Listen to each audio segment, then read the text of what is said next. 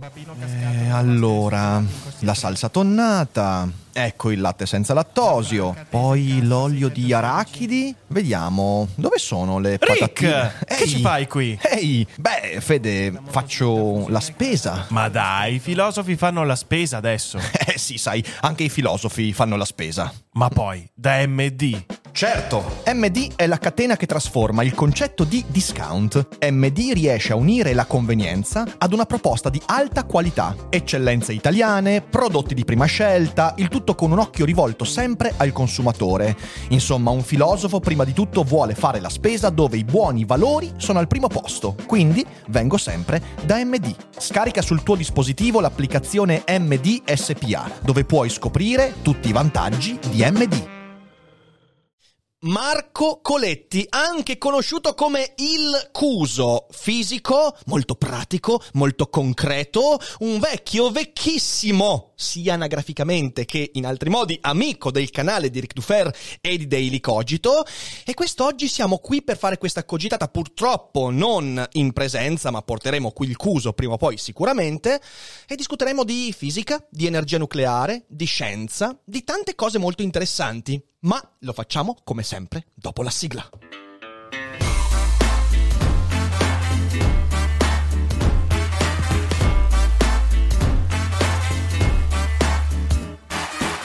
Sei su Daily Cogito, il podcast di Ric Dufer. E chi non lo ascolta è cibo per gli zombie. Ed eccoci qua, ciao Cuso, bentornato. Eccoci. Anzi, woff, ciao. Wow, ciao! E chi mai ricorderà questa citazione straordinaria? Sì, perché come dicevamo anche prima dell'inizio della cogitata, durante eh, la, la pre-cogitata, che chi vede le dirette può fruire, invece quelli che sentono le differite si perdono. Eh, mannaggia voi, venite a trovarci ogni tanto in diretta. Eh, io e Marco abbiamo cominciato a collaborare nel lontano 2015 con la Solaris Week, un'intera settimana tematica su YouTube dedicata a quel grande romanzo che è Solaris. E poi abbiamo fatto anche delle collaborazioni un po' strane. C'è un canale, voi dovete sapere che c'è un canale su YouTube, che è il canale dei patafisici, che è la prima volta in cui io e Ari abbiamo cominciato a fare video insieme. Ed è un canale che era divertentissimo e che aveva tanti esperimenti totalmente fuori di testa e il Cuso si è prestato quella volta a un video dedicato al forse che no, il dizionario delle scienze strane. Che figata, incredibile. Eh, C'è questa scena in cui lui sta parlando, a un certo punto c'è un cane fuori che comincia ad abbaiare e senti uff e il Cuso Ciao! E quella cosa è rimasta nel video ed è bellissima. Ma bando alle ciance. Cuso, come stai? Bene Rick, eh, grazie mille di avermi allora, invitato virtualmente, tanto io i Cogito Studio li ho già visti. Li hai visti in, non- un- in una fase embrionale, peraltro, proprio all'inizio. Abbastanza, All'inizio. sì, ma mancavano ancora dei pezzi, tipo i mobili. Il microfono c'era, il microfono c'era, ma il microfono tavolo c'era. no. Il tavolo non c'era, c'era ancora il tavolo posticcio. in C'era il tavolino a porta lì. Eh, sì, sì, sì, sì, spettacolo. Quindi, quindi sì, li ho visti in quei tempi e, E, e poi, adesso... e poi basta, e poi basta. Poi ci hanno, ci hanno separati, le nostre vite sono andate per i cazzi loro. E adesso siamo qua. Siamo qua, siamo qua. Però dai, riusciamo a tenere un contatto. E io ho voluto fortemente chiacchierare con te perché eh, qualche settimana fa c'è stato mm, il decennale di Fukushima eh, e si sono lette tante cose molto strane, ma in realtà non così inaspettate. E io ho cercato di non parlarne in quei giorni. In primo luogo perché non è il mio campo, quello lì, per quanto io abbia le idee abbastanza chiare su certe cose, però non ho voluto mischiarmi nel lagone in cui non era neanche un lagone, era un porcile in cui sentivi e leggevi cose le più fantasiose del mondo. Eh, e così mi sono detto, facciamo calmare la situazione e poi a distanza di qualche giorno parliamone con qualcuno e quel qualcuno sei tu perché eh, tu fai divulgazione hai un canale YouTube che si chiama La fisica che non ti aspetti che da un po' di tempo ha anche dei collaboratori che fanno un lavoro veramente fantastico sia su Facebook Sì. che su YouTube grande lavoro divulgativo anche con articoli e via dicendo e se tu dovessi introdurti e dire insomma chi sei oltre a questo lato internettiano al pubblico come ti presenteresti? Ah, Oltre a questo lato internettiano, diciamo, io sono un eh, fisico, di... sono laureato in fisica, anche se poi a livello lavorativo mi occupo di, di altro. E questa parte di divulgazione la faccio principalmente per piacere personale, è una cosa che è iniziata quasi per gioco e poi ha cominciato a crescere e mi è sfuggito un pochino di mano e adesso siamo, come dicevi, siamo in due, abbiamo c'è un collaboratore, Enrico, che si occupa principalmente della, della, pagina Facebook, mentre io mi occupo un po' di più del, del canale. Enrico, per via di, della formazione, è quello che eh, fa della sua formazione, è quello che scrive principalmente gli articoli relativi al, al nucleare però alla fine dai, ce ne occupiamo un po' tutti e due. Lui è un pochino più formato su questo, però è, è, insomma col certo, certo. del tempo. Beh, diciamo che il nucleare è uno dei temi forti di cui comunque eh, vi siete occupati nel tempo, perché vabbè, io ricordo in realtà tu hai fatto tanti anche video di debunking, quello su, su microonde, eh, hai fatto tanti video che cercavano di smontare bufale, idee storte, pregiudizi e via dicendo. Quindi in realtà tu hai fatto anche un percorso di debunker scientifico in un certo modo. Eh... Sì, non è, non è mai stato l'obiettivo principale, ogni tanto è capitato per lo più preferisco portare argomenti che magari mi piacciono, mi incuriosiscono e, e, e decido di parlarne. Il nucleare è un argomento uh, che trovo in- molto interessante e mh, dal momento che se ne parla davvero molto molto poco, almeno in Italia, in altri paesi è, non, non dico un argomento all'ordine del giorno, però quantomeno è, tan- quantomeno è nell'agenda politica, eh, è una è un argomento di cui cioè, non capisco perché non se, ne, non se, ne, voglia parlare a nessun costo, eh, quando tranquillamente si potrebbe affrontare il discorso, poi magari la discussione dura 5 minuti e si dice no, ok, noi rimaniamo contrari al nucleare, va bene, come non detto, addio. È vero, è vero, è vero. Guarda, in passato, quelle volte in cui mi è capitato di parlarne, più o meno pubblicamente, ma io ne ho parlato soprattutto privatamente con tante persone, perché non ho mai fatto, a parte, a parte l'iniziativa Stand Up for Nuclear di, di, di, più di un anno fa, quella a Milano. Sì, due anni fa, sì. Sì, è, stato due anni fa. Tu sei andato due anni fa, io sono andato l'anno scorso. Hai ragione, è il 2019. Aspetta, il 2019? Sei sicuro? De- e... Dicembre però 2019, quindi in realtà... Allora, era... di... allora tu dici 2018, tu nel 2018 io nel 2019.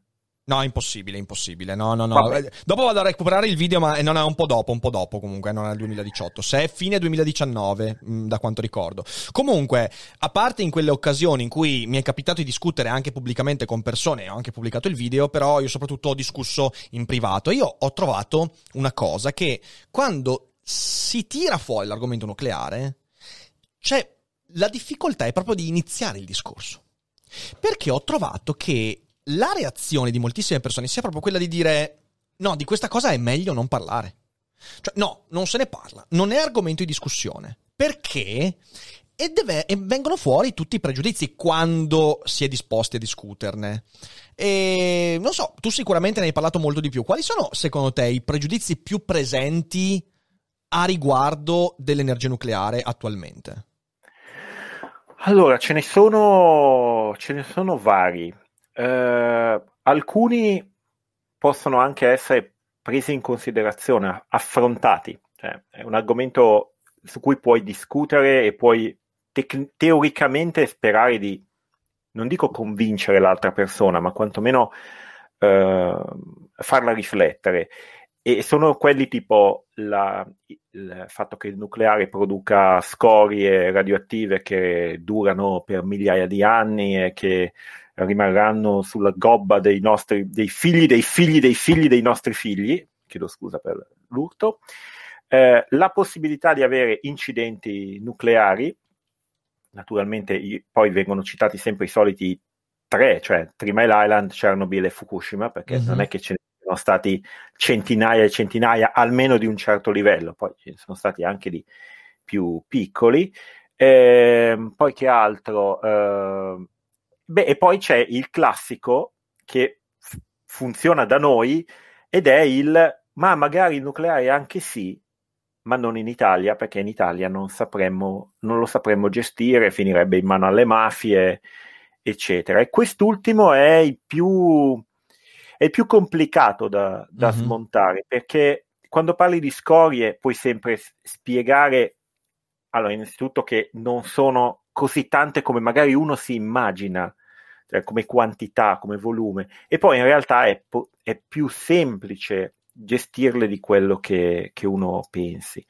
E per quello che riguarda gli incidenti, a parte che abbiamo informazioni che non, ha, non stanno né in cielo né in terra su alcuni, cioè vengono date notizie che non stanno né in cielo né in terra su, sugli incidenti che ci sono stati, che pure sono stati gravi, ma vengono dipinti come, come se la, cioè, su alcuni, su un su alcuni giornali è comparso che la, l'esplosione della centrale di Fukushima avrebbe potuto distruggere il Giappone. Sì, sì, ma, sì, ho letto, ho letto delle ma cose. voglio dire, ma, ma, neanche fosse il second impact, voglio dire, stiamo, stiamo su Deon Genesis Evangelion o che cosa? esatto. La, e, mentre invece la, la questione del, del in Italia no è più difficile perché per dimostrargli che questa cosa non ha senso, dovresti mostrargli, ed è difficile, quali sono i livelli di controllo che vengono messi in atto nel momento in cui uno Stato decide di costruire una centrale nucleare. Uh-huh. Perché noi pensiamo, facciamo il paragone sbagliato naturalmente, che a livello di controlli eh, sia la stessa cosa costruire un ponte che costruire una centrale nucleare. Ma non è affatto così, cioè un ponte sicuramente ha bisogno di co- certi certi livelli di controllo e gli enti preposti ai controlli sono alcuni che sono prevalentemente eh, locali o, quanto, o, al più nazionali. Se in, l'Italia decide, decide di costruire un ponte da qualche parte, non è che l'Unione Europea ci mette il becco e dice no, veniamo a fare i controlli anche noi. I controlli li fa l'Italia. Se invece decidessimo di costruire una centrale nucleare, il discorso è diverso, perché lì interviene la IAEA e cominciano a farci pulci su pulci su pulci. È, è, ci sono troppi controlli per poter ma, ma, come abbiamo letto in questi giorni, l'AIAEA in realtà è evidentemente un branco di criminali al soldo dei peggiori malvagi di 007, perché insomma sembra questo, eh. Eh, ma il, problema è anche, poi leggi una notizia come quella di una centrale nucleare, adesso non ricordo, mi sembra di un, un paio d'anni fa questa notizia, una centrale nucleare la cui costruzione è stata sospesa e poi riavviata, quindi diciamo, è stata ritardata, perché c'erano quattro, non 5.000, quattro saldature fatte male. Uh-huh. Quattro saldature. E il risultato è stato che hanno dovuto prendere quel pezzo e rifarlo da capo. Non è che le hanno sistemate. Se questa notizia, invece di passare come avete visto, i controlli ci sono e sono pignolissimi. Mm-hmm. È un po' come la farmacovigilanza adesso con AstraZeneca. Eh, poi, ci, no? poi, ci, andiamo su quello. Eh, co- non, non, è proprio il mio settore, però eh, ma ci sono, delle, ci sono, molte analogie. Ci sono, analogie. Ci, ci sono, visto qua, a che livello arrivano i controlli, se i controlli, controlli, del genere venissero fatti per qualunque altra attività, noi non costruiremo più niente. Niente. niente. Noi non faremo più certo. nulla certo. non faremo più niente. C'è un Le margine di tolleranza. Nucleari, no, cioè, è proprio la cioè, tolleranza nell'ambito nucleare è esatto, strettissima. Esatto, esatto, esatto. E, e, soprattutto non è a carico del solo, del solo ente statale che è preposto alla, alla, gestione dell'energia nucleare di, quel partico- di, quella particolare nazione. Guarda, sono contento che tu abbia fatto emergere come prima criticità questo, perché è sempre quella verso cui cerco di lavorare maggiormente. L'idea che, eh, ma in Italia le cose non. L'ambiente non è adatto a cose del genere. E ci sono due considerazioni da fare, anzi tre. Una è quella che hai fatto tu, cioè eh, entrare in un certo campo di business, anche che è quello del, dell'energia nucleare, significa dare al paese ciò di cui ha bisogno. Perché il paese ha bisogno di capitali, occhi, cervelli che arrivano da fuori. Questo io lo ripeto da tantissimo tempo. Perché l'Italia è un paese che è sotto ostaggio delle mafie in tantissimi campi? Perché in realtà tutto si è sempre gestito nel proprio cortiletto, sempre in una realtà molto provinciale, molto piccola, molto limitata. Se tu sviluppi tutto in una realtà limitata, tu crei quelle sacche di eh, clientelismi, di connivenze, di omertà che poi vediamo essere fondamentalmente terrificanti all'interno del, di, di, di, del contesto politico e via dicendo.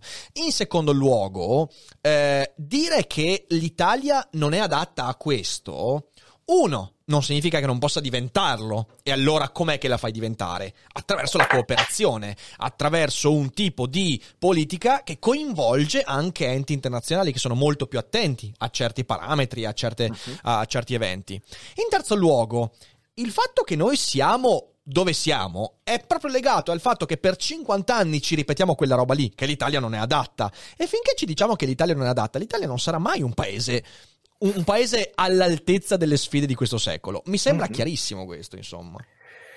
Sì, è proprio ed è la, appunto la, l'obiezione più, più complicata da, da smontare. Sì. Oddio, un, un, un, paragone si potrebbe dire: noi non siamo l'unico, cioè, non siamo l'unico paese al mondo, ovviamente. Ci sono tanti paesi e non tutti i paesi sono la Francia la Ger- o la Germania, cioè paesi diciamo così, visti come paesi virtuosi. Poi adesso la Germania ha deciso di fare il phase out, di abbandonare l'energia nucleare, però l'ha utilizzata per tanto tempo. Certo. La Svizzera, eh, la Francia per l'appunto, l'Inghilterra. Ma ci sono anche paesi molto più, eh, più piccoli, molto più magari cioè, dove uno non è che dice quelli sono esempi, chiari e limpidi esempi di eh, gestione politica trasparente, pulita, eh, eccetera. Eppure anche loro o hanno o stanno, molti di questi stanno cominciando i, i loro passi per, per portare, introdurre la, l'energia nucleare. Mm-hmm.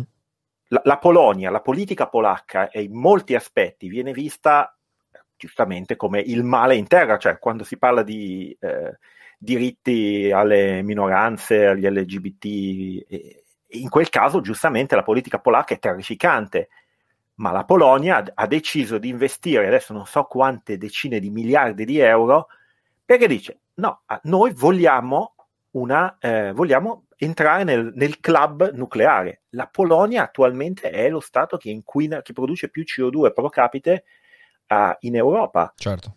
E vogliono uscire da questa mm, mm condizione, mm, mm, mm, quando invece altri paesi decidono di fare esattamente il contrario. Aggiungo che il phase out tedesco che è in corso da circa 18-19 anni, in realtà sta venendo, sta venendo mh, rivisto attualmente perché eh, sono andato proprio a recuperarmi una notizia di qualche tempo fa. Ehm, C- eh, CDU e FDP in realtà hanno, mh, eh, si sono impegnati a rescindere il phase out con la, l'estensione di una serie di impianti fino al 2035, quindi anche la Germania in realtà ha fatto fatto la politica d'uscita, però anche lì siamo un po' di qua, un po' di là. No, ma anche perché un conto è dire fare poli- una politica di uscita del tipo le mm, centrali che ci sono adesso continuano a funzionare, quando arrivano a fine vita le, di- le dismettiamo e non ne costruiamo di nuove. Mm-hmm. Questo vuol dire che da qui ancora per diversi anni hai tempo per intervenire altrove. Cioè, n- non mi sento di eh, di condannare automaticamente una politica del genere, a patto che trovi un'alternativa. Certo. Alternativa che non è detto che si riesca a trovare, però è un'alternativa verde, intendo, uh, green. Ma dire come hanno fatto in Germania, no, ok, questa centrale che magari doveva chiudere tra tot anni, la chiudiamo domani, e, e, una volta che l'hai chiusa, che hai smesso di farla funzionare, quell'energia da qualche parte la devi tirare fuori il problema è che la tirano fuori da centrali a carbone o a gas. esatto, e, esatto. Quindi io capisco che vuoi metterti, dici, metto una toppa a quella quantità di energia che non, a quella potenza che non produciamo più.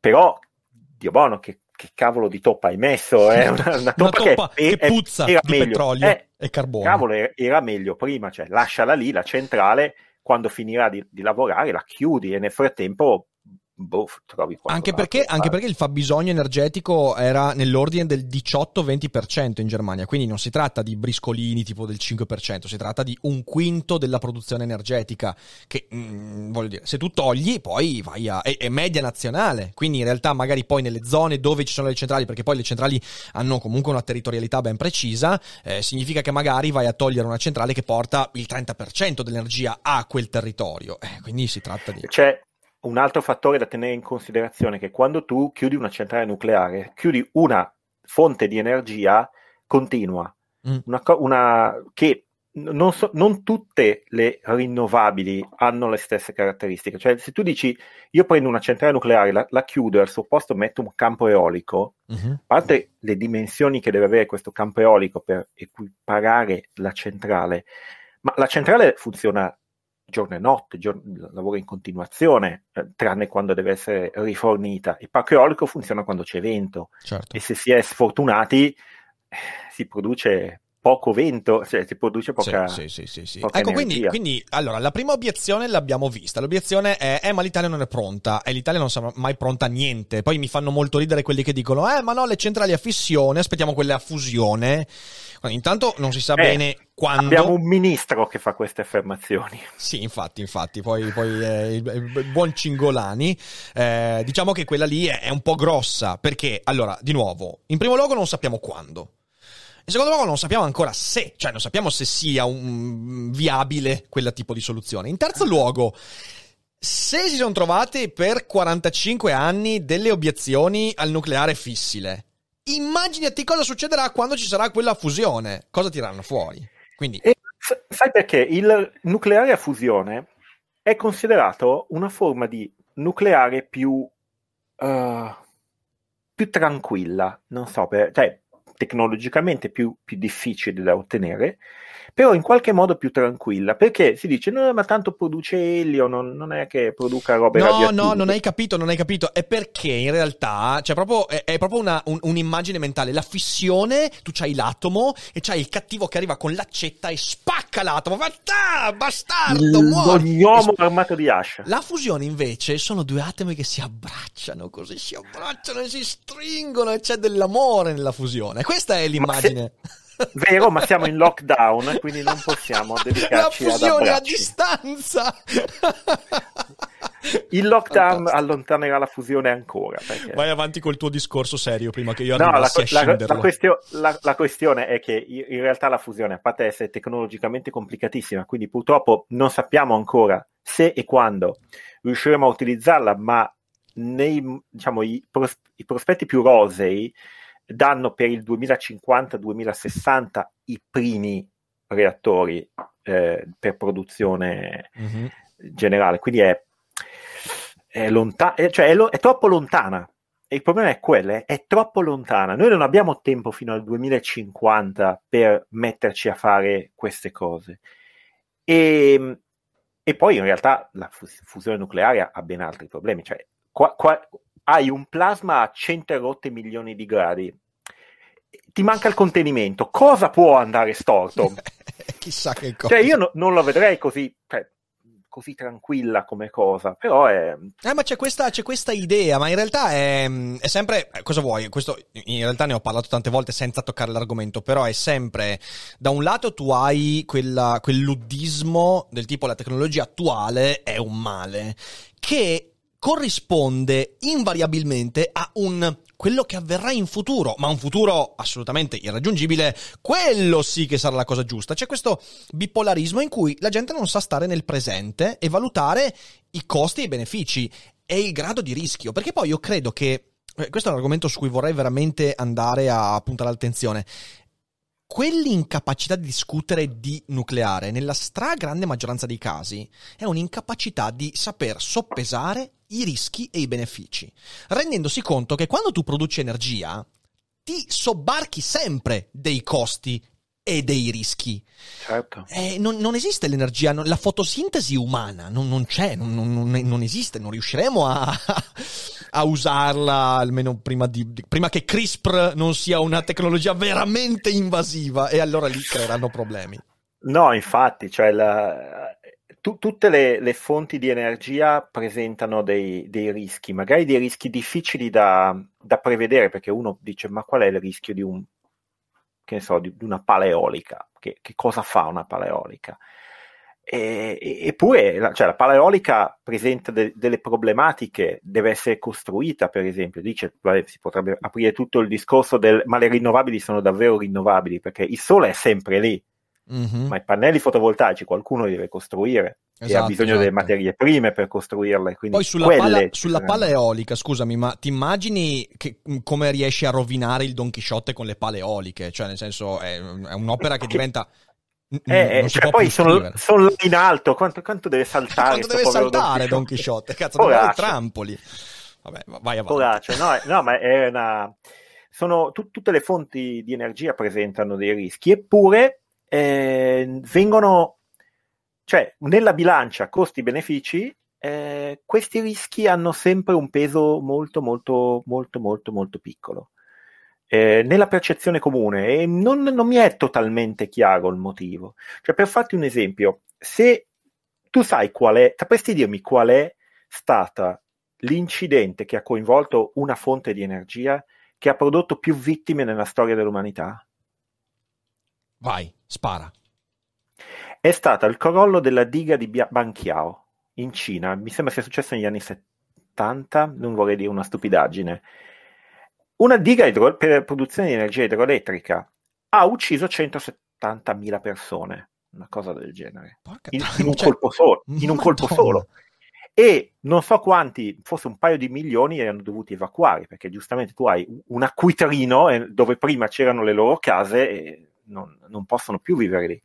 Ma anche venendo più vicini, noi abbiamo avuto il Vajont, Certo. non ha fatto, fortunatamente non ha fatto tutte quelle... E Cosa ha fatto però? vittime. Due- 2000 2300? Sì, 2000 un- siamo sul mil- un paio di migliaia. un paio di insomma. migliaia di persone. Cioè, comunque... Eh, però se consideri che Chernobyl, le stime più verosimili, gli da- danno circa 4.000 vittime, cioè, siamo, eh, eppure qua- quanta gente va in piazza a protestare per la pericolosità dell'energia idroelettrica? No, certo, certo. Nessuno, Certo. nessuno, perché è un, non so, è una fonte di energia, viene vista come sicura, come tranquilla, però insomma... Eh, ma non ci si rende conto che per arrivare a raccogliere l'idroelettrico bisogna fare degli interventi ambientali. Appunto, la diga, la diga è una roba, Tra cioè, senso, è, è una roba devastante. Si tratta di deviare corsi d'acqua, quindi cambiare ecosistemi, quindi c'è un impatto ambientale. Ma io aggiungo una Certo. cosa, mi sento di aggiungere una cosa, perché su questo discorso ci sono tanti elementi interessanti da dire. E si dice molto spesso, eh, questi però sono, sono rischi che per esempio, non so, nell'eolico o nel solare non, eh, non esistono. Ma non è vero, perché per esempio nell'ambito dell'eolico, per rendere sempre più sostenibile l'eolico, eh, ormai è chiaro che tu devi cominciare a stoccare l'energia, ok? Quindi ci sono tutti i discorsi, perché se io ho il continuo flusso di solare e non vado a stoccare l'energia, rischio di avere dei momenti di non produttività dell'energia, perché deve Certo. esserci il sole, deve esserci il vento.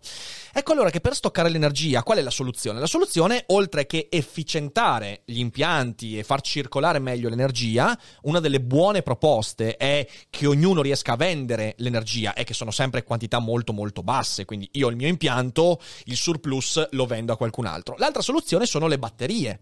Ora noi sappiamo che c'è uno studio in corso molto vasto e ci sono addirittura delle batterie che sembra riescano ad arrivare a, a stoccare energia per anche settimane. C'è un problema che non teniamo presente, che le batterie funzionano con le terre rare e le terre rare, che ci piacciono o no, saranno eh, il prossimo materiale delle guerre. Cioè, questo secolo sarà segnato dalle guerre legate alle terre rare, il litio e tanti altri materiali di cui c'è scarsità, c'è scarsità. Per esempio, il Venezuela è uno dei paesi con il maggior quantitativo di litio. Ecco, sappiate che quando in Venezuela le cose cominceranno ad andare veramente male, come se già non andassero male, lì ci sarà qualcuno, che potrebbe essere gli Stati Uniti, potrebbe essere la Cina, potrebbe essere che cercherà di accaparrarsi quelle risorse. Quindi in realtà, e, e questo porta ovviamente a un effetto a cascata che tu capisci che in realtà nella filiera e nella catena causale l'impatto ambientale del solare, delle energie rinnovabili è devastante. In realtà non è mica così No, leggero. no, no, non, sono, non sono a impatto, a impatto nullo. non esiste hanno- l'impatto zero, non esiste. No, cioè- l'impatto zero non c'è. C'è da dire che se uno va a vedere quello che, se vogliamo, il parametro importante, cioè quello, la produzione di gas inquinanti, di gas serra soprattutto, allora tutte le varie rinnovabili propriamente dette e il nucleare sono tutti lì, sono tutti al, al loro, più o meno allo stesso livello, guardando le, qua- per la come quantità di CO2 prodotta per, eh, per esempio per gigawattora di energia generata, e poi hai un salto improvviso quando cominci a, a passare alle- a- ai combustibili fossili, che siano biomasse, petrolio, mh, carbone, lignite o qualunque altra cosa. hai proprio un, un salto enorme e una cosa che non viene, eh, che spesso non viene percepita è che lo, lo scontro, se vogliamo, non è nucleare contro rinnovabili, è fossili contro tutto il resto. Mhm. È no- non fossili contro fossili. Sì, Cioè, noi, certo. il nostro obiettivo è quello di, cioè, nel 2050 l'Unione Europea vuole arrivare alla carbon neutrality, cioè a produrre zero eh, emissioni nette di CO2, il che vuol dire che mh, non necessariamente che non ci saranno più processi che producono CO2, Mhm. ma che quelli che rimarranno, perché probabilmente alcuni processi industriali dovranno per forza di cose continuare a, a funzionare così, verranno compensati. Compensati nel senso che la CO2 che loro producono viene tirata giù, viene sequestrata, portata, portata via. Che è una cosa però estremamente complessa. Noi sappiamo fare, ci so- abbiamo la tecnologia per eh, trasformare per esempio la CO2 dell'aria eh, presente nell'atmosfera, non so, in metano Mhm. che può essere poi utilizzato per alimentare oppure può essere stoccata, ma sono tutti processi che richiedono un sacco di energia. Quindi non certo. solo abbiamo l'energia che serve, avremo bisogno di energia per noi, per fare le, le cose che facciamo normalmente, avremo bisogno di energia in più per togliere di mezzo Per ripulire, per ripulire Per ripu- gli effetti collaterali dell'energia. Sì, peraltro faccio una piccola rettifica perché dalla regia mi hanno segnalato un errore. In Mm. realtà è la Bolivia il paese che ha un grandissimo Ah, quantitativo di litio. Ho sbagliato, il Venezuela in realtà c'ha il coltan, che è comunque un materiale fondamentale, soprattutto per i, per i processori i superprocessori, perché vabbè, ha delle caratteristiche. e, e il coltan è ma, nell'occhio del, cic- del ciclone per un- tutta una questione di sfruttamento del cioè, lavoro, di con- condizioni di lavoro degli di, di chi lavora nelle miniere di coltan Anche perché è giù giù il coltan, eh? cioè, è come il litio, cioè sono giù giù giù quelle cose lì, quindi in realtà servono... Cioè è, mo- è molto invasivo, è molto invasivo, quindi Mhm. niente, Sì. dobbiamo renderci conto di questo. Io credo che, eh, cosa vuoi, Eh, mi, mi sembra che io, io vedo una serie di correlazioni eh, culturali, Cuso, in questo, e, mh, nell'ambito appunto, ma pensa soltanto a quello che è successo con AstraZeneca, eh, e quindi il blocco delle Occhio a vaccinazioni. parlare di correlazioni in questo periodo. Sì, sì, no, però c'è, c'è una, c'è un- c'è una correlazione culturale eh, Mm. sul fatto che secondo me siamo disabituati a saper valutare i rischi. Eh, noi or- ormai ci abbiamo fatto il callo. Nella pandemia, quante volte abbiamo sentito parlare e criticare il concetto di rischio zero. In fin dei conti noi vogliamo vivere in un mondo che sia a rischio zero, ma eh, essere vivi non è a rischio zero, cioè nel senso essere a rischi, essere a rischi, essere vivi è sempre a, a rischio totale, mi viene da dire, cioè nel senso quindi eh, produrre energia non può essere a impatto a rischio zero. Il punto è che quando tu vai a pesare i rischi, i costi, i benefici, ti rendi conto che la vulgata sul nucleare che ci è stata proposta per anni, e io dico che ci è stata proposta perché io, lo sai, io l'ho confessato, io al referendum eh, scorso sul nucleare, io votai no al nucleare e mi sono accorto successivamente che ero una persona disinformata e quando mi sono trovato a vedere i dati e a soppesare i rischi e i benefici e i dati ho detto ma guardate che coglione, ma, ma guardate, ma, ma perché? Ma perché? Ma perché non ho letto qualcosa prima? Ecco, e, mh, quindi in realtà credo che sia una radice culturale il non saper valutare i rischi. Io vedo questo, insomma. Guarda, sì, sono d'accordo con te. eh, e, una, e qui credo invece di avere un'idea del, del motivo per cui c'è questa, Vai, sentiamo. questa crisi culturale. E in realtà la, la questione adesso dei vaccini, di AstraZeneca, della sospensione, eccetera, in un certo modo mi dà una mano. Il motivo è questo. Quando si parla di nucleare, tutto è dannatamente complicato. Ogni aspetto della produzione di energia nucleare è difficile da capire, da spiegare. Eh, per paragone, adesso che si parla di, della sospensione di AstraZeneca, adesso non me ne vogliano tutti quelli che ne hanno parlato eh, benissimo e in maniera molto approfondita, però si sta parlando di statistiche, di incidenza dei casi, aumento o diminuzione dei, dei casi, casi in più, casi in meno rispetto alla norma. E queste cose sono delle ba- bazzecole in confronto a capire quali sono i rischi intrinseci di una centrale nucleare, di quali, cioè, quando senti gente che dice, eh, ma la centrale nucleare può saltare in aria come una bomba, no, No. Esatto. No, e non è che non lo può fare perché ti dicono, eh, ma guarda, nel, guarda la, la, serie Chernobyl che continuano a dire è fisicamente impossibile, è fisicamente impossibile. È una serie televisiva, non, non, non è un libro di storia, Dio mono.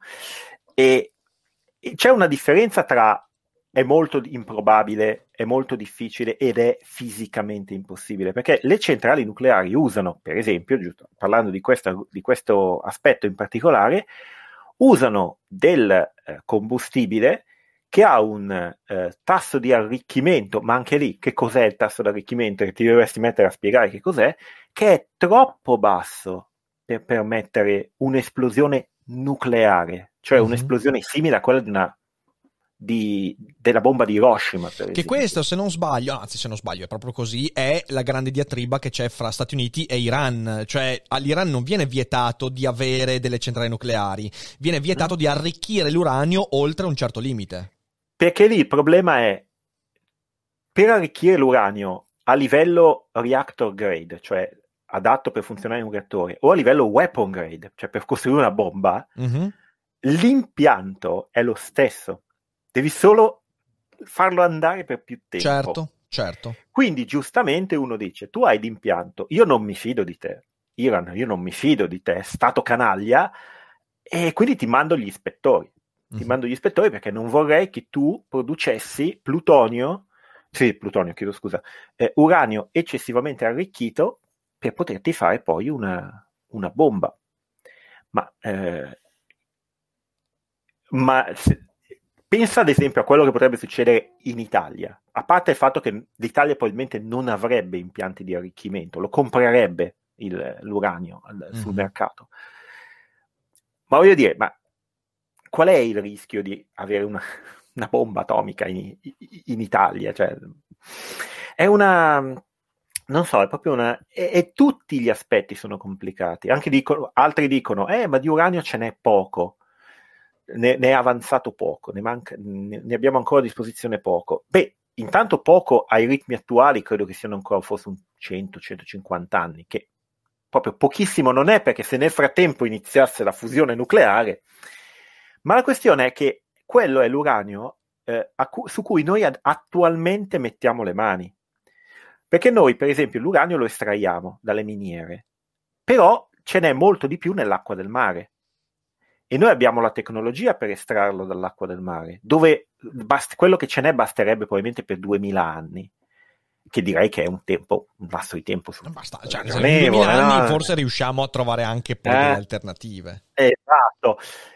Ma perché non lo estraiamo dall'acqua di mare? La risposta è perché dovremmo farlo? Non abbia- attualmente non ne abbiamo bisogno, è una tecnologia che costa di più, possiamo estrarlo dalle miniere e lo estraiamo da lì.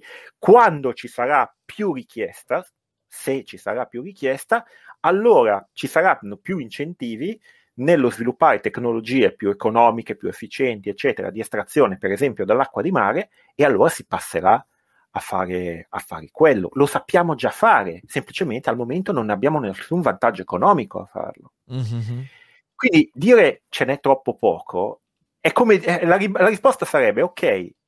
E di quant, quanto litio abbiamo ancora per fare le batterie quello, quello, per esempio, è una risorsa più scarsa da quanto io ne so, e da quanto io ne so sarà molto più un casino la, la, la, la razionalizzazione del, del, del, del, litio che non dell'uranio.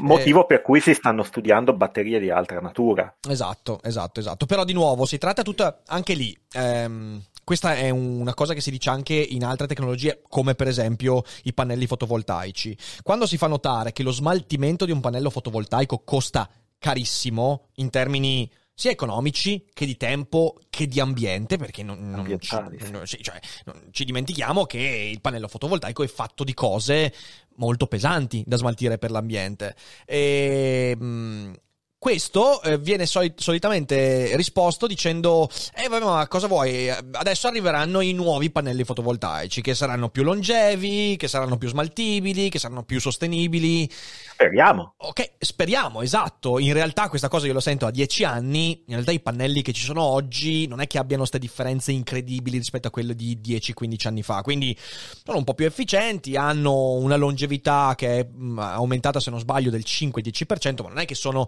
cose cose che dici cambiano veramente tutto. E quindi in realtà sono obiezioni che, di nuovo, vanno avanti nel tempo nel tentativo di dire, bah, speriamo che adesso, e ci si perde per strada il fatto che la necessità c'è adesso di diminuire le emissioni di CO2. E, e, c'è una cosa che mi lascia un po' basito, Cuso, allora lo chiedo, lo chiedo direttamente a te.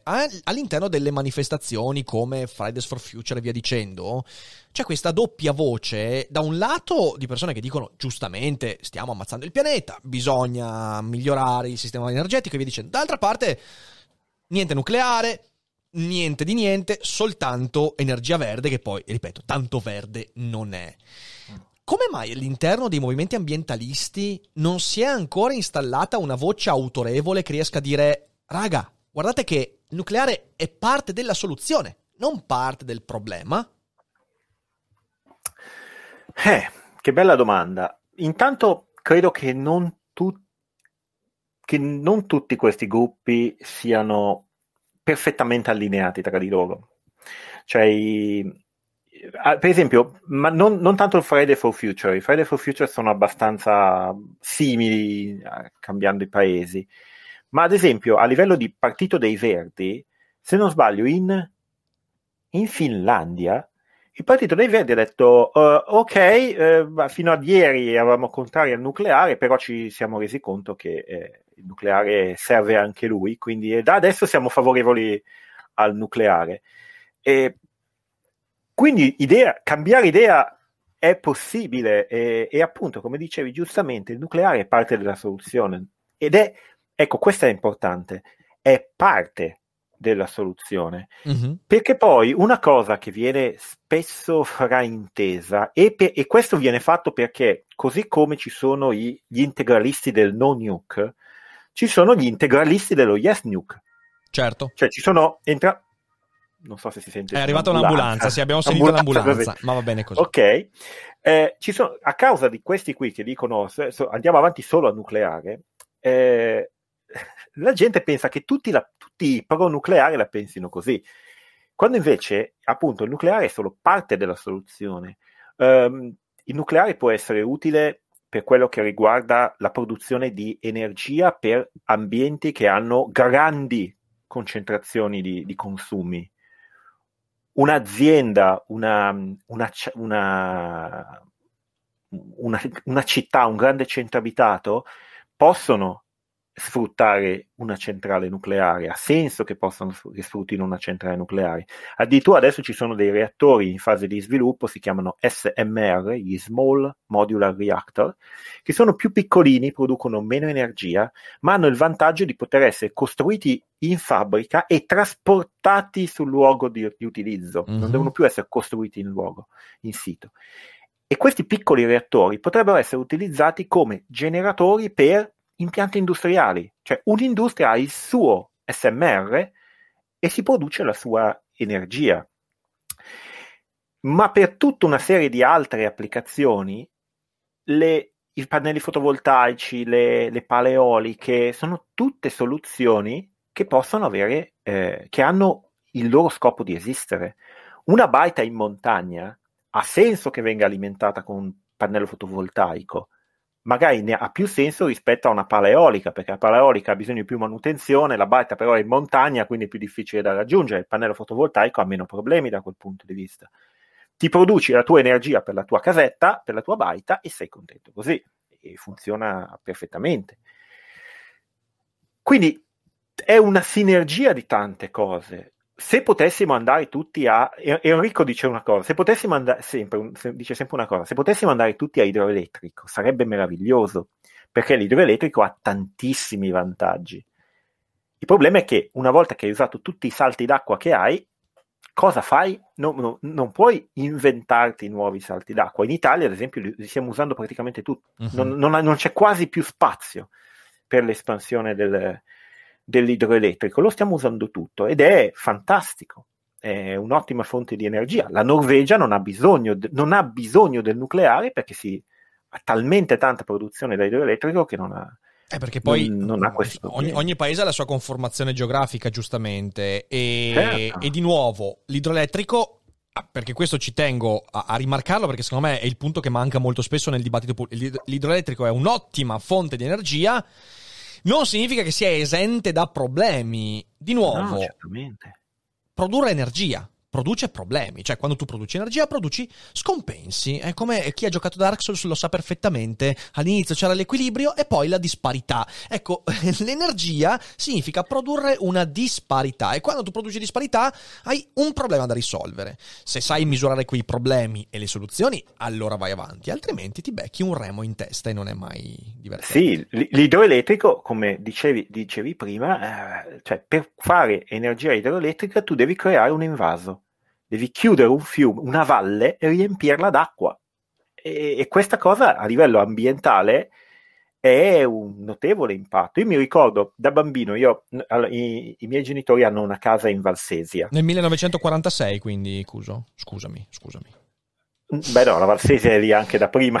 No, no dicevo, quando tu eri bambino era una battuta Ah, quando ero bambino, no, 1846. ok, perfetto quando ero piccolo mi ricordo che le, la Val Mastallone era stata eh, presa di mira, diciamo, per la costruzione di una centrale idroelettrica. E mi ricordo che c'erano striscioni su striscioni che dicevano: no, non, vogli- non vogliamo l'idroelettrico. Perché quando poi ti tocca da vicino, quando ti dicono guarda, ti dobbiamo allagare la tua valle, è la tua valle che dobbiamo allagare, allora comincio a riflettere su queste, su queste cose. E, cioè il NIMBY, l'atteggiamento NIMBY c'è dappertutto. Quando dicono, che, quando dicono, che, le pale eoliche le devono costruire nel tuo campo, Esatto. Non, non eh, sei così entusiasta dell'eolico. Anche perché c'è una cosa interessante. Qui c'è una cosa molto interessante che ho letto in un articolo qualche settimana fa. Allora, se arriva qualcuno e ti costruisce pale eoliche, ma anche impianti fotovoltaici vicino a casa, di fatto tu puoi trarre un beneficio energetico nel caso queste cose, certo. Me lo auguro. E ovviamente non hai una ricaduta dal punto di vista di salute, evidentemente questo no. Se ti costruiscono una centrale nucleare vicina, la media di contributi che ricevono i comuni limitrofi è nell'ordine di 15 milioni di euro di contributi per e il bello è che ad oggi, correggimi se sbaglio, ma io questa roba l'ho letta, ad oggi non c'è una prova che in comuni vicini, comuni o città vicine a centrali nucleari ci siano aumenti nella, ne, ne, ne, in sintomi di malattie particolari. Ma non c'è neanche motivo per cui questo dovrebbe succedere, perché una centrale nucleare quando funziona regolarmente, ovvio, il discorso è diverso se le scoperchi il coperchio e la, e le, la invadi di acqua. Se, se, se, bevi direttamente dal nocciolo, probabilmente qualcosa ti viene, certo, evidentemente. Ah, ah, me, me, meno di quello. Nuotare nell'acqua dei reattori non è così pericoloso Dici come può sembrare. Due bracciate a dorso, finché ce l'ho un dorso, cheat. Scusami, questa era la citazione.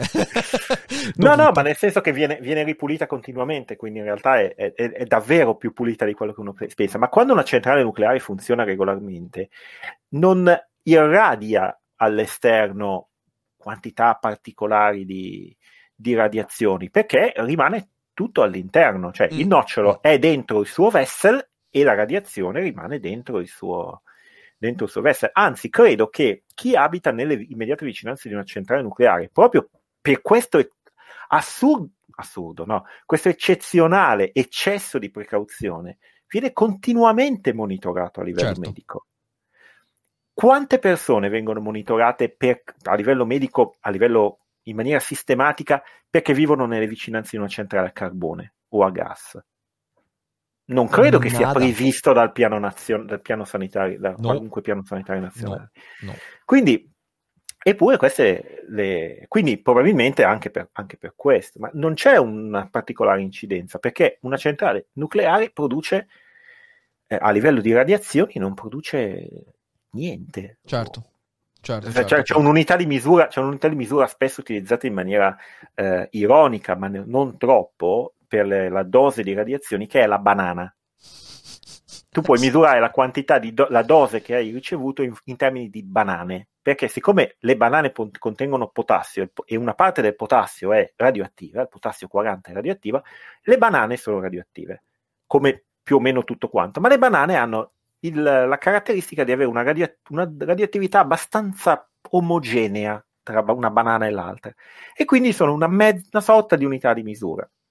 E quindi ti dicono se tu hai un problema, eh, sei stato esposto, ti dico, sei stato esposto a una dose equivalente a quattro banane. Tu hai paura a mangiare quattro banane? No, assolutamente, no. assolutamente. No. Eh, mi raccomando, in chat non fate battute, però, per piacere. Le battute ci sono venute in mente, ma non facciamole, non facciamole. Detto questo, detto questo. Comunque anche quello è radioattivo.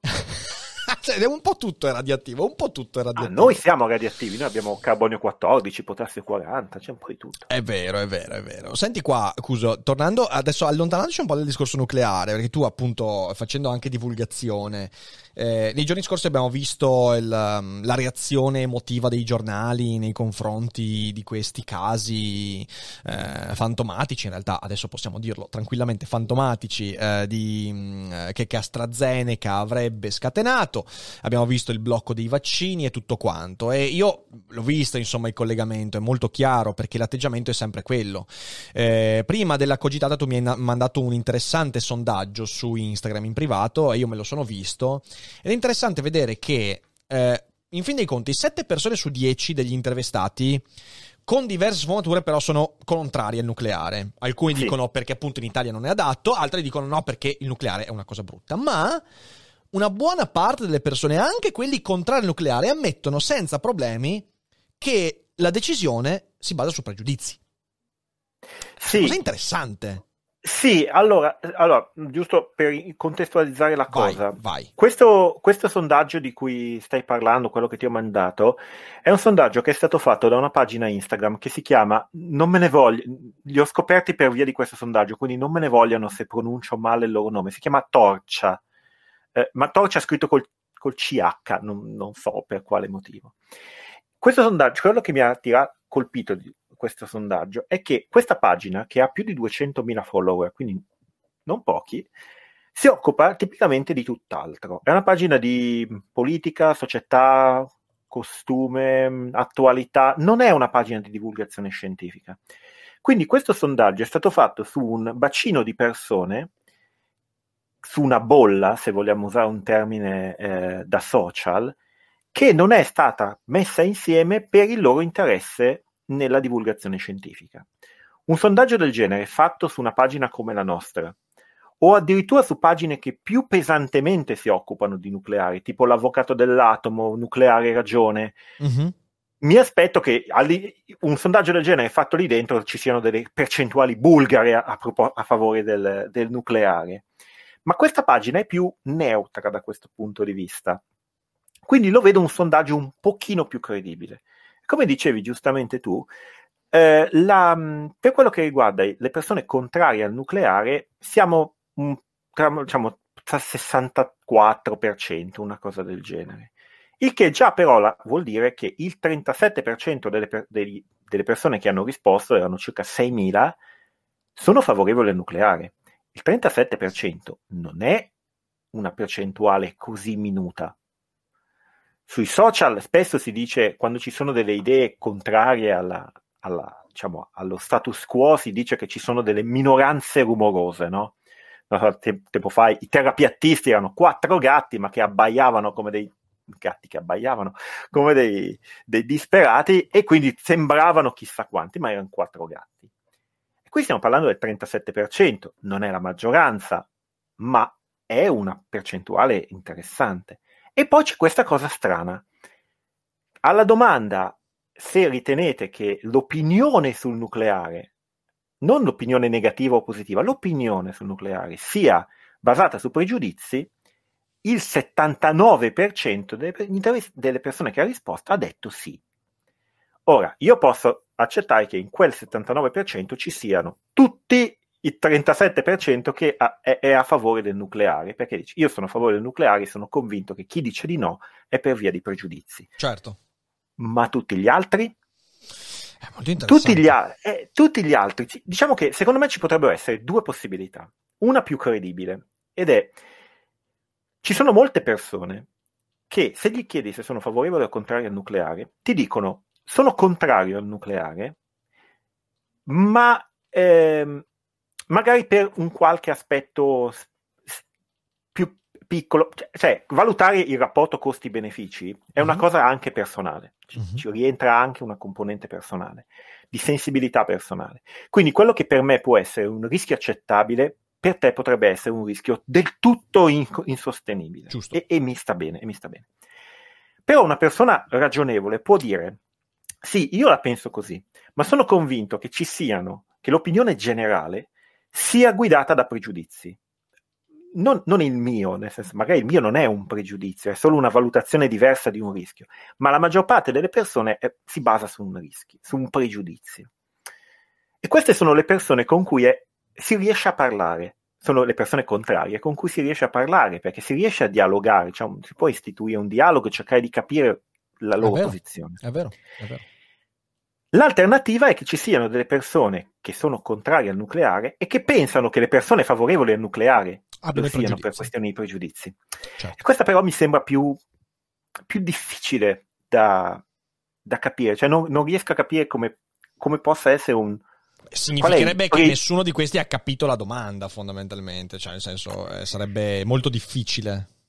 Probabilmente qualcuno c'è, qualcuno lì Certo. dentro c'è, ma secondo me la maggior parte di quelle persone sono persone che hanno, appunto, hanno una particolare percezione dei, Cioè, dei rischi. possiamo, possiamo dire quindi che eh, quella domanda, cioè quel tipo di risposta, denota il fatto che le persone che pensino sì o che pensino no sul nucleare, in qualche modo chiedono maggiore informazione. Cioè, alla fine, alla fine è quello, alla fine è quello. Si chiede un Esatto. maggior dibattito, si chiede di parlarne. ma si rendono conto che il dibattito è in qualche modo inquinato, Certo, certo. inquinato anche da, da informazioni che sono false, sono apertamente false. Cioè, noi troviamo comuni- comunicazioni, eh, report ufficiali che sono falsi. Mhm. Qualche, settim- qualche- un paio di settimane fa c'è stato l'anniversario, il decennale di Fukushima. È il decennale, ricordiamocelo, del terremoto del Tohoku, tra le cui conseguenze c'è stato anche l'incidente di Fukushima. C'è stato lo tsunami che ha portato, che ha portato all'incidente al danno alla centrale di Fukushima Daiichi, che poi ha portato alle esplosioni, ai danni, eccetera. Ma vedere sulla pagina di politici, su, sui profili social di politici, eh, peraltro politici in, sottosegretari al neonato Ministero della Transizione, ecologica, gente che scrive che le- l'incidente di Fukushima ha provocato 19.000 vittime, quando quelle 19.000 vittime sono le persone morte perché gli è crollata la casa, la testa- la casa in Eh, testa, sono annegati Però è bello, gli è crollata la testa in casa, non era male. È Crollata la testa in casa. Eh, non è male. Sì, sì, è Cioè, è- è- è brutto da vedere perché quando la comunicazione pubblica è questa, come fai a instaurare un, un dibattito a livello, a livello politico? Sì, sì, eh, so- sono d'accordo. Ho cominciato anch'io a pensare a, a- a questo, cioè il fatto che in realtà il pregiudizio sul nucleare, più che delle persone lì fuori, è di chi detiene i servizi di informazione e chi detiene il discorso politico. Eh, questo lo si vede perché, perché, vabbè, sui giornali veramente sono venute fuori delle cose incredibili. Io per fortuna in quei giorni non facevo la rassegna stampa perché era weekend, perché altrimenti veramente non sarei stato rassegnato, sarei stato disastrato. Ehm, però sì, c'è, c'è una spinta, c'è una spinta totalmente irragionevole. Eh, a me è capitato molto spesso, io trovo che parlare con persone che manifestano pregiudizio nei confronti del nucleare ti dia sempre comunque la possibilità di trovare come abbiamo mostrato questa sera, qualche argomento per insinuare un dubbio, per iniziare una discussione, per valutare e per far valutare i dati, costi, benefici e rischi e via dicendo. E, però con i giornali non c'è ancora questa cosa qua. Quindi, secondo te, cos'è che bisognerebbe fare per riportare le cose a un dibattito sano e sereno? Allora, questa è una cosa di cui tra noi divulgatori che in qualche misura ci occupiamo, o in maniera totale, nel caso di altri, ci occupiamo di, di nucleare, ogni tanto ci troviamo a discutere. E, e una soluzione, io ti direi, ancora non l'abbiamo trovata. Cioè, l'unica è continuare a, continuare a parlarne. Fortunatamente c'è spazio per, per parlarne. Partendo dal basso, da dove partiamo noi, c'è spazio per parlarne, c'è spazio per parlarne nelle scuole. Um, un, un, un, mio amico Luca Romano, che è l'amministratore di, dell'Avvocato dell'Atomo, è stato recentemente invitato a una, a una, a una conferenza online, naturalmente, in un liceo autogestito, eh, e la, a parlare di, di nucleare. Quindi c- l'interesse c'è, si riesce a, a sviluppare.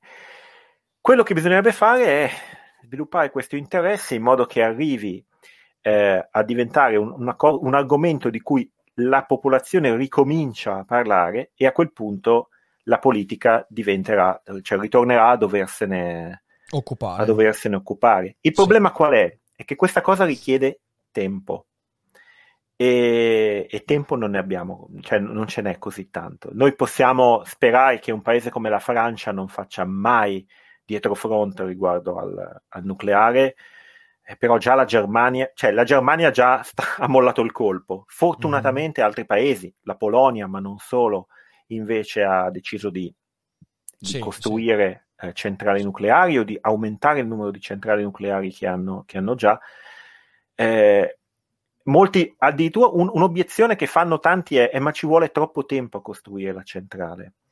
Questo è vero e non vero allo stesso tempo.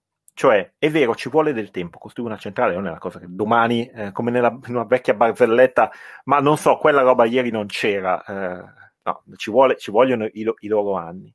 Però noi, per esempio, partiamo da eh, una condizione più avvantaggiata di altri paesi. Noi abbiamo già un ente dedicato alla gestione del, del nucleare. Noi abbiamo già l'expertise, noi abbiamo già il know-how, noi produciamo ingegneri e fisici nucleari che poi vanno a lavorare all'estero, all'estero. perché qui in Italia c'è poco, poco, lavoro da fare, ma noi abbiamo personale specializzato in grado di costruire le centrali. Il problema è convincere la popolazione, la popolazione che la cosa è fattibile eh, e da farsi, convincere la politica che bisogna, eh, perché purtroppo bisogna cambiare delle leggi. Noi attualmente, anche volendo, non possiamo costruire una centrale nucleare certo, certo. su suolo italiano, ma abbiamo tutto quello che ci serve. Abbiamo già tutto quello che ci serve. Quindi, mm. cominciando, magari mette anche che ci volessero dieci anni, che è un periodo di tempo lungo per la costruzione di una centrale, dal momento in cui ovviamente parte l'ok. l'ok. Tra dieci anni sarà il 2040, 2030, mm-hmm. 2031 ci volessero vent'anni, sarà il 2040. È an- cioè, se non cominciamo mai, non finiremo certo, mai. Certo, non certo, sono d'accordo. Bisogna, bisogna, iniziare, bisogna iniziare reimpostando il dibattito. Sono, sono molto d'accordo su questo. E eh, video come questi, ma poi in futuro avremo anche altre persone che parlano di questi argomenti. Eh, sicuramente torneremo su, sul nucleare, magari con eh, ingegneri nucleari, con persone che lavorano al Politecnico, con altri divulgatori. Quindi, insomma, cercheremo di tornare su questo argomento perché ce n'è bisogno, perché uno dei punti fondamentali per il nostro futuro, non solo energetico, ma eh, economico e politico, insomma, eh, e culturale, mi viene da dire.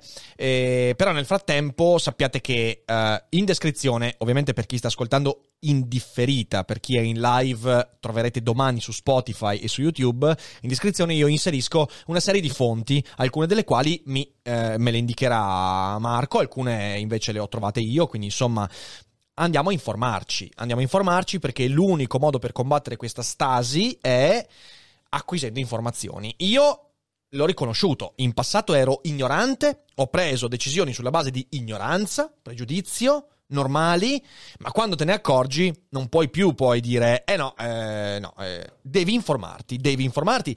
E sulla base delle informazioni scoprirete che tante cose che pensiamo normalmente sono, sono sbagliate. È sbagliato pensare che le centrali nucleari nel mondo siano in diminuzione, in alcune zone sono in diminuzione, ma nel mondo stanno aumentando, tanti paesi stanno entrando in nucleare, tanti stanno rinnovando le centrali e come diceva prima anche Marco, insomma ci sono, ci sono anche nuove tecnologie che permettono una miglior sostenibilità da ogni punto di vista. Quindi bisogna reinstallare il dibattito qui nel nostro paese. Eh, vai. Guarda, una, una battuta veloce. prima ho accennato agli SMR, a questi piccoli reattori. Ah, attenzione, non ASMR. Non ASMR. La gente parla così. No, SMR è un'altra roba. SMR. Eh, la, mh, non è del tutto chiaro, cioè no- non, non- non- non ne siamo totalmente sicuri, ma in linea strettamente teorica, se un'azienda privata decidesse di costruirsi un proprio SMR de- dentro il proprio stabilimento in Italia, secondo me lo potrebbe fare. Ah, sì? Sì, perché non è vietato l'importazione di uranio. Noi abbiamo dei reattori attualmente in funzione, dei reattori eh, per scopo di ricerca Certo. o per scopo medico. Medico. Eh, no, no, ma anche proprio reattori per scopo di ricerca sul nucleare. Mhm. Questa è l'assurdità. Noi facciamo ri- un sacco di ricerca sul nucleare e poi non la possiamo usare per la produzione di energia. La usano Quindi, altri. poss- usano altri. Quindi si può importare la materia prima, il, il combustibile. Costruire il reattore non è vietato dalla legge a livello privato. I comuni non possono, eh, non hanno nessun vantaggio. Un comune italiano non ha nessun vantaggio economico a costruire un reattore e quindi non lo fa. Anzi, sa benissimo che se lo facesse su- su- su- su- succederebbe un putiferio. Certo. Guarda, guarda che casino è successo quando la Sogin ha fatto, fuori, ha fatto venire fuori la mappa delle, delle locazioni papabili per il, se per il deposito, per, per il deposito, Per il deposito, scorie, eh, per il deposito neanche scorie, per esatto. una centrale. E quindi non lo so, in teoria un'azienda potrebbe anche, anche farlo senza... Sai che mi fai venire in mente un'idea? Mi fa venire in mente un'idea che io con l'Enel ci ho sempre avuto un rapporto molto complicato. Quindi, Fede, Fede ma se, se prendiamo un bel reattorino SMR, Uno di quelli ci Non facciamo a mandare... SMR. No, non ASMR, Quindi un un reattorino che fa- SMR. Tipo, grande, grande così, eh, secondo me basta anche così. Facciamo- Sì. Ci facciamo mandare un po' di uranio da, da Soros, ok? Sì. Secondo me diventiamo... Non California. e- energy- con un po' di California, po' di perché ci California. piace il California, ci piace la Californication. Siamo a posto, siamo a posto. Siamo indipendenti energicamente. Daily Cogito indipendente energicamente. Avremo elettricità per il resto della nostra vita, nonostante moriremo fra 12 anni per le radiazioni. Ma no, no, ma cosa? Ma cosa, Fede? Ti chiudo il microfono, ti chiudo il microfono. Bufalaro, però bufalaro. potreste, potreste dare un po' di energia ai vostri vicini di casa. A schio, a tutta So io schio. che energia voglio dare ai miei vicini di casa. No, questo è meglio non aprirlo come argomento. È meglio non aprirlo come argomento. Cuso, è stato veramente un grande piacere chiacchierare come sempre. Eh, di nuovo, a voi che state ascoltando in differita, guardate le fonti in descrizione. Se siete in live, domani andate a a Aspettate recuperare la, la differita per spulciare le fonti. Non sono riuscito a raccoglierle prima della live, perdono. E niente, io ti ringrazio di nuovo e insomma, con tutti i progetti futuri e ovviamente di superare questo lockdown eh, in modo dignitoso. Che ci, ci riusciremo? Grazie. Ci riusciremo? Sì, dai, facciamo, facciamocela. Va bene, dai, facciamocela. A tutti voi che siete in live non uscite perché adesso 10 minuti e un quarto d'ora dedichiamo alle domande. Per tutti gli altri condividete la puntata, andate a seguire la fisica che non ti aspetti, andate a seguire le fonti di informazioni e noi ci rivediamo presto, non mancate e ricordatevi che non è tutto noia. Ciò che pensa.